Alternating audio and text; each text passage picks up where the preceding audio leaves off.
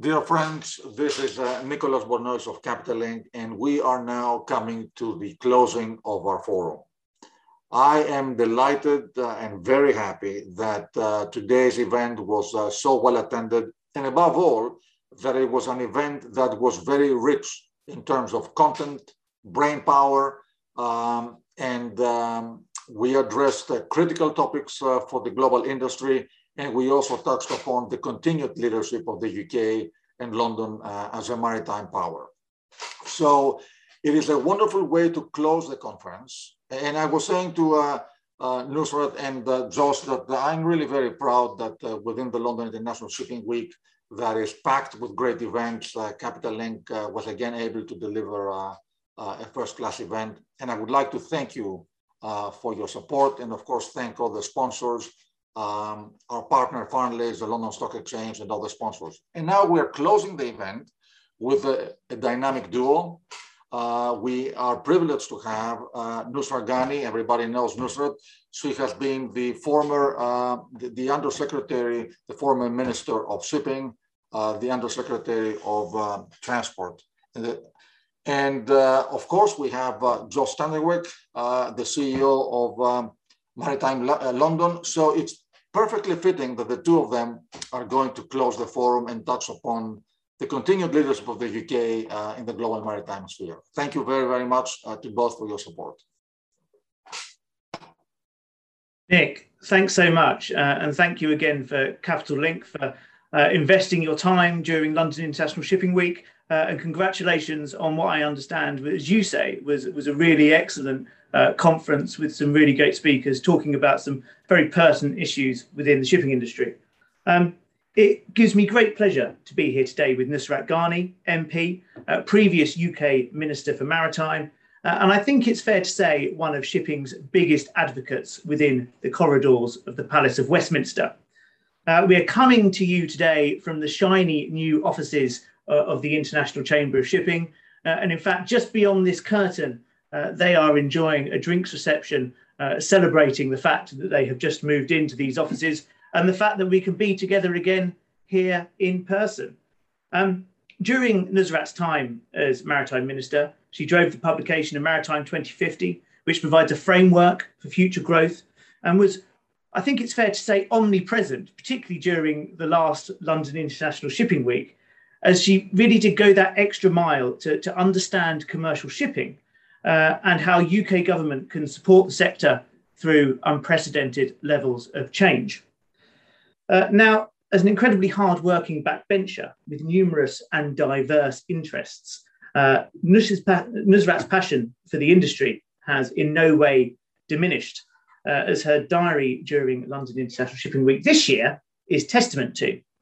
Nusrat, it's great to have you with us. Thank you so much, and it's great to be here, and thank you to Nicholas for such a tremendous day. I've dipped in and out the presentations whilst being in Westminster, and the depth of knowledge has been extraordinary, but the contrast of speakers has been incredibly enjoyable to watch. So thank you so much for inviting us, and congratulations on a stellar Monday launching International Shipping Week. But I'm really pleased to be here. Shall I give you an update on maybe what I've been up to in the... And I think that would be great if you could give us an update as to what you've been up to since sort of stepping down as Maritime Minister. Well, the last 18 months have been consumed by COVID, and the sector has been reaching out to anyone that's involved in policy or in the media or amongst themselves to try and ensure that the sector is taken care of during an incredibly difficult time. And on the one side, you've got the cruise sector, which was crippled by the changes to travel. And the other side, you have the freight sector, which became incredibly vulnerable, which also then highlighted the plight of seafarers. So I think the work I've been doing on seafarers, whether it's repatriation or getting an IMO agreement on how they are vaccinated, got the most amount of coverage. But what I was able to do at the beginning of COVID was to reflect on Maritime 2050, which was written at a particular point in time, and try and update it to incorporate the impact of COVID on businesses, on business resilience and supply chain transparency too. So that report was published with the Policy Exchange. It's quite an influential think tank over in the United Kingdom. And we're always quite pleased with the recommendations we put out once they become policy, and we like to tick them off bit by bit. So exploring what more can be done with free ports and the government's levelling up agenda, exploring what can be done more with R&D budgets within the business department to ensure that the sector in the UK can compete when it has to drive down its emissions, and also trying to get the whole of government to understand the financial support that the sector gets, and also supporting the sector secure finance, or those who want to invest in the sector too going forward. So that was with the Policy Exchange. Since being a backbencher, I was nominated by colleagues to sit on NATO, and I got myself onto the Science and Tech Committee, and I recently produced a report on security and focused on maritime security and focused on Asia with a focus on Russia. So that's been quite interesting to look at, because there's obviously huge vulnerabilities there, and we need to work out how we manage our maritime security going forward. I've also been asked to sit on the board of the Seafarers Charity, so very close to seafarers, mental health, employment security, and all the issues that come forward to them. But one of the most exciting things I've been able to do over the last 18 months is to chair something called the Belfast Consortium.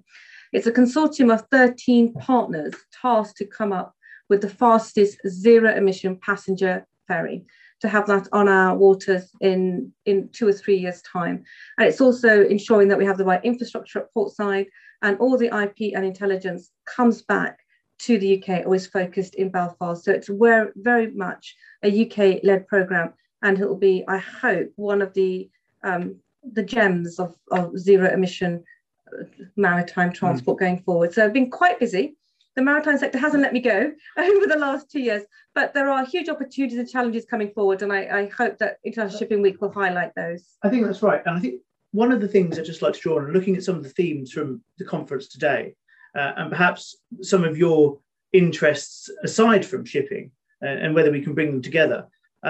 There's been a focus in the conference today in regards to the acceleration of tech and the utilisation of distributed leisures, etc., within the shipping industry, particularly as a consequence of COVID-19. Now, as you mentioned, one of your many interests is national and commercial cybersecurity. And from your perspective, what are the cyber risks that we need to be aware of in the context of shipping? Well, apart from COVID bringing the whole world together and making the maritime sector, I would say, much smaller than it was previously, because the issues within supply chain vulnerability were hitting so many national governments. There have also been some risks regarding the maritime sector too, whether it is issues in the South China Seas or other dramas that do take place on port side with technology as well. One of the presentations that was done by Dr. Martin Stopford around lunchtime, I think today, have a number of slides, but spoke fundamentally about the rigour that's required within the shipping sector and how the shipping sector is quite keen to adopt new technology, but it now has to adopt it at a pace. But one of the things it needs to do is start sharing data amongst itself, because you can only have national and international security if there's a complete understanding what's happening within the sector and within our ports. But we know how competitive the sector is and how reluctant they are in sharing any information in case someone else gets a competitive advantage. But until they do that, I don't think we're ever going to have the right framework, whether it's national or international. And I think that's a really good point to build on. And just in terms of legislation, you know, we often don't take into account the framework that is needed for tech to thrive. And in fact, you know, I've just come from speaking at an event on electronic bills of lading and the consultation that is currently being run by the Law Commission. And as I say, it's all well and good having the tech, if you like, but you've got to have that legal and governance infrastructure to make it work. And from my perspective, in terms of electronic bills of lading, it's great to see the Law Commission taking a forward step to ensure actually that any disputes regarding e-bills can be effectively enforced under English law and dispute resolution. And I think, again, that's almost testament to the UK keeping you know, one step ahead of the competition in terms of how it deals with these really vexing issues around the digitalisation of the sector. Now, I think another area that obviously the Capital Link conference is famous for is finance. And of course, a lot has been made about the Taylor Maritime float on the LSE, and particularly as we see an enhanced demand for equity in the market. And you know, that's only going to be accelerated as the sector decarbonises. What do you think the future of London is as a financial hub for shipping, particularly in the context, I suppose, of the capital markets? Well, I think Nicholas nailed it this morning when he opened the conference and said the UK continues to be the centre for maritime business, but also for maritime finance. And I actually listened in to that presentation this morning, Tuftons, Bremer and Taylor Maritime. And Edward Buttrey, it was interesting to listen to him talk about his experience. And he basically said there's nowhere else he wanted to be other than the London Stock Exchange, mostly because of the transparency and governance issues that enabled him to have the credibility to raise money. And he also said, which I thought was interesting and should focus people's minds, because there aren't that many people, there aren't hardly any shipping businesses trying to raise capital. It's quite a clean slate. You can actually pitch to quite a wide group that wants to dip into shipping but doesn't quite know how to do it, doesn't quite know how much they need to, how much they need to donate, what the leverage may be, or how long they need to be investing for a decent outcome. But it was interesting for Edward to say there's nowhere else to be. What's offered at the London Stock Exchange, especially around governance, is enabling funding to come through. At the same time, we do need some movement from government, and I do believe there are a number of consultations in place to look at international and London finance, and there's work being done by the Treasury. We just need to make sure that work is not delayed, that we keep feet to the fire and make sure that this sector and the finance that's needed and the stability that's needed is looked at. And when people say consultations are taking place, they actually are concluded and reports are produced. I would argue that the sector needs to have a closer relationship with the policymakers, and I would also ensure that those trying to lobby for the sector make sure that politicians and policymakers keep their focus on finance.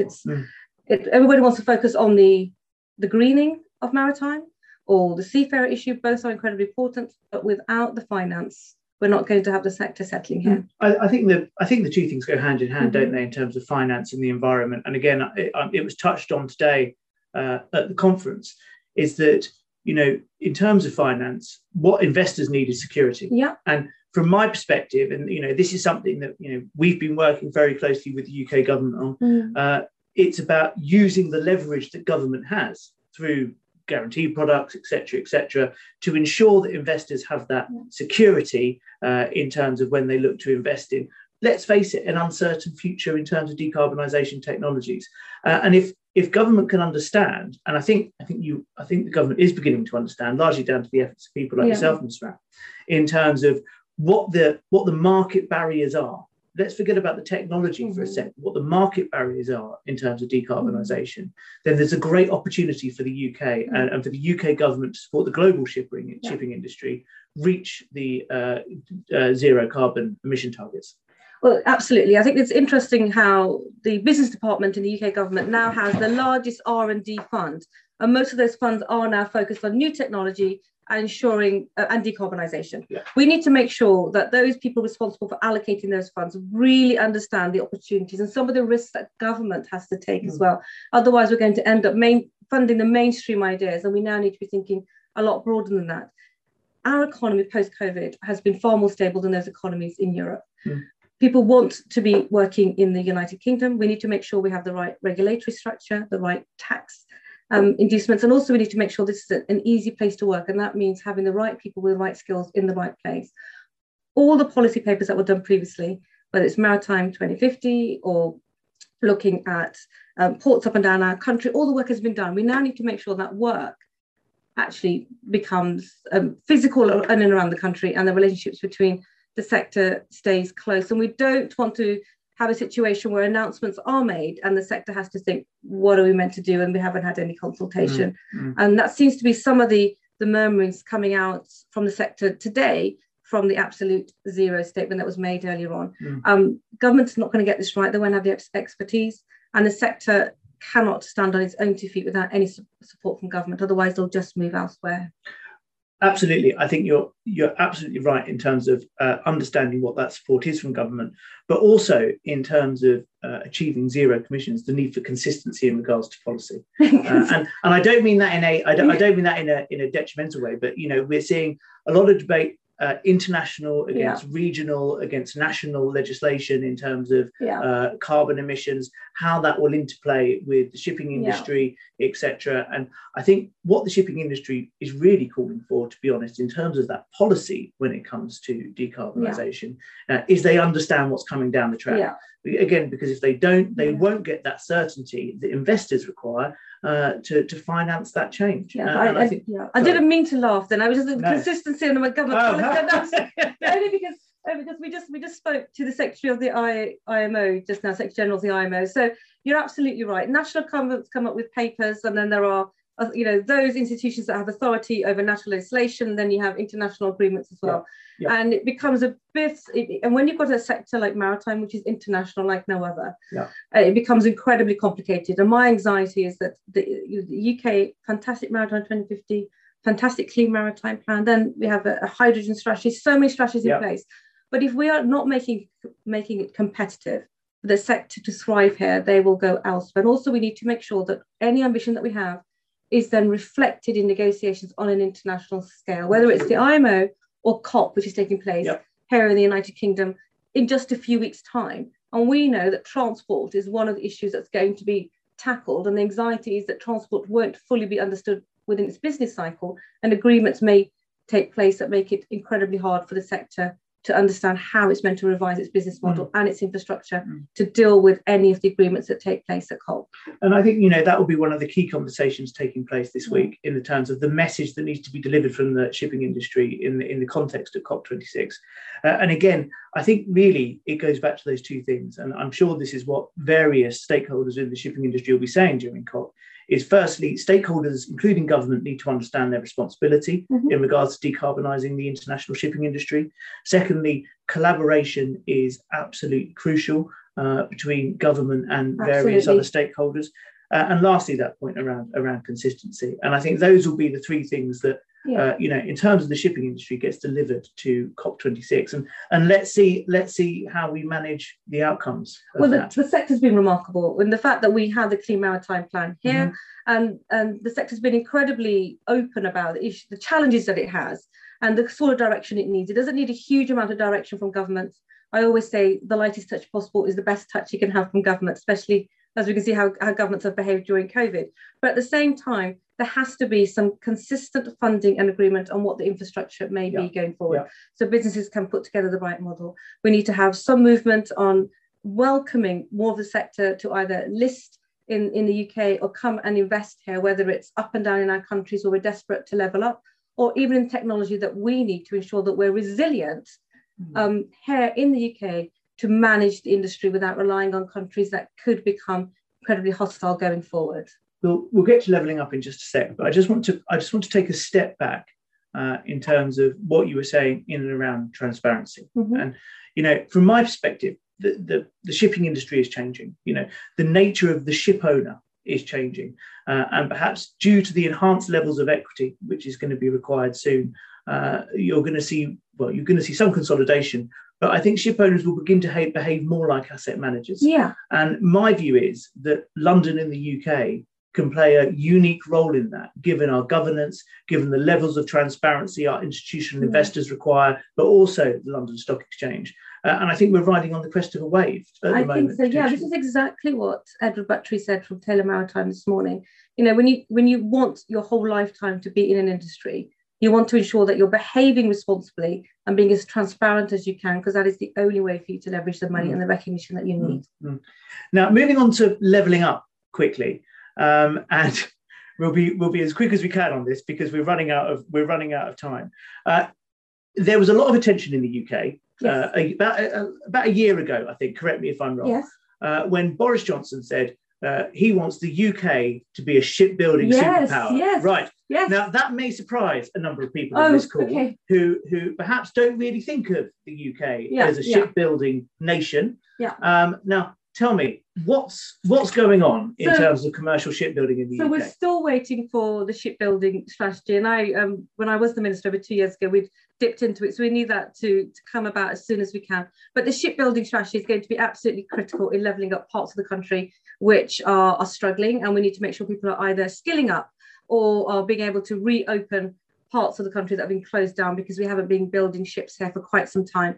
It's, I think there are over 180 short ships that go out and deal with offshore wind farms that need to be redeveloped and built to take into account the zero emission strategy that we have in place. So there's all that work that needs to be done, and it could be done here in the UK. So we are pushing the government, and I know the sector is as well. We know there are a tremendous amount of contracts out there. We need them to be built, all those ships to be built here in the UK, whether it's UK Border Force, whether it's Coast Guard, whether it's MOD, but we do need some more direction from government. But it's not just the focus on where the ships are going to be built, how we're going to skill people up. One of the things we need to get right is how we have a loan guaranteeing scheme in place, a bit like export finance, so people can leverage the funding to get the contracts in and get the ships out as well. But I'll be working or looking very closely at this because, you know, we levelling up across the country is going to be a key point at the next general election.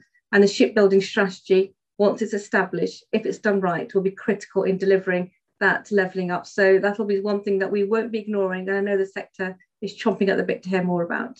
Absolutely. Nusrat, that was your timer. Yes. We've reached our 20 minutes. We didn't cover off half the things we wanted to cover off. So who knows, maybe we'll come back again to a Capital Link conference another time.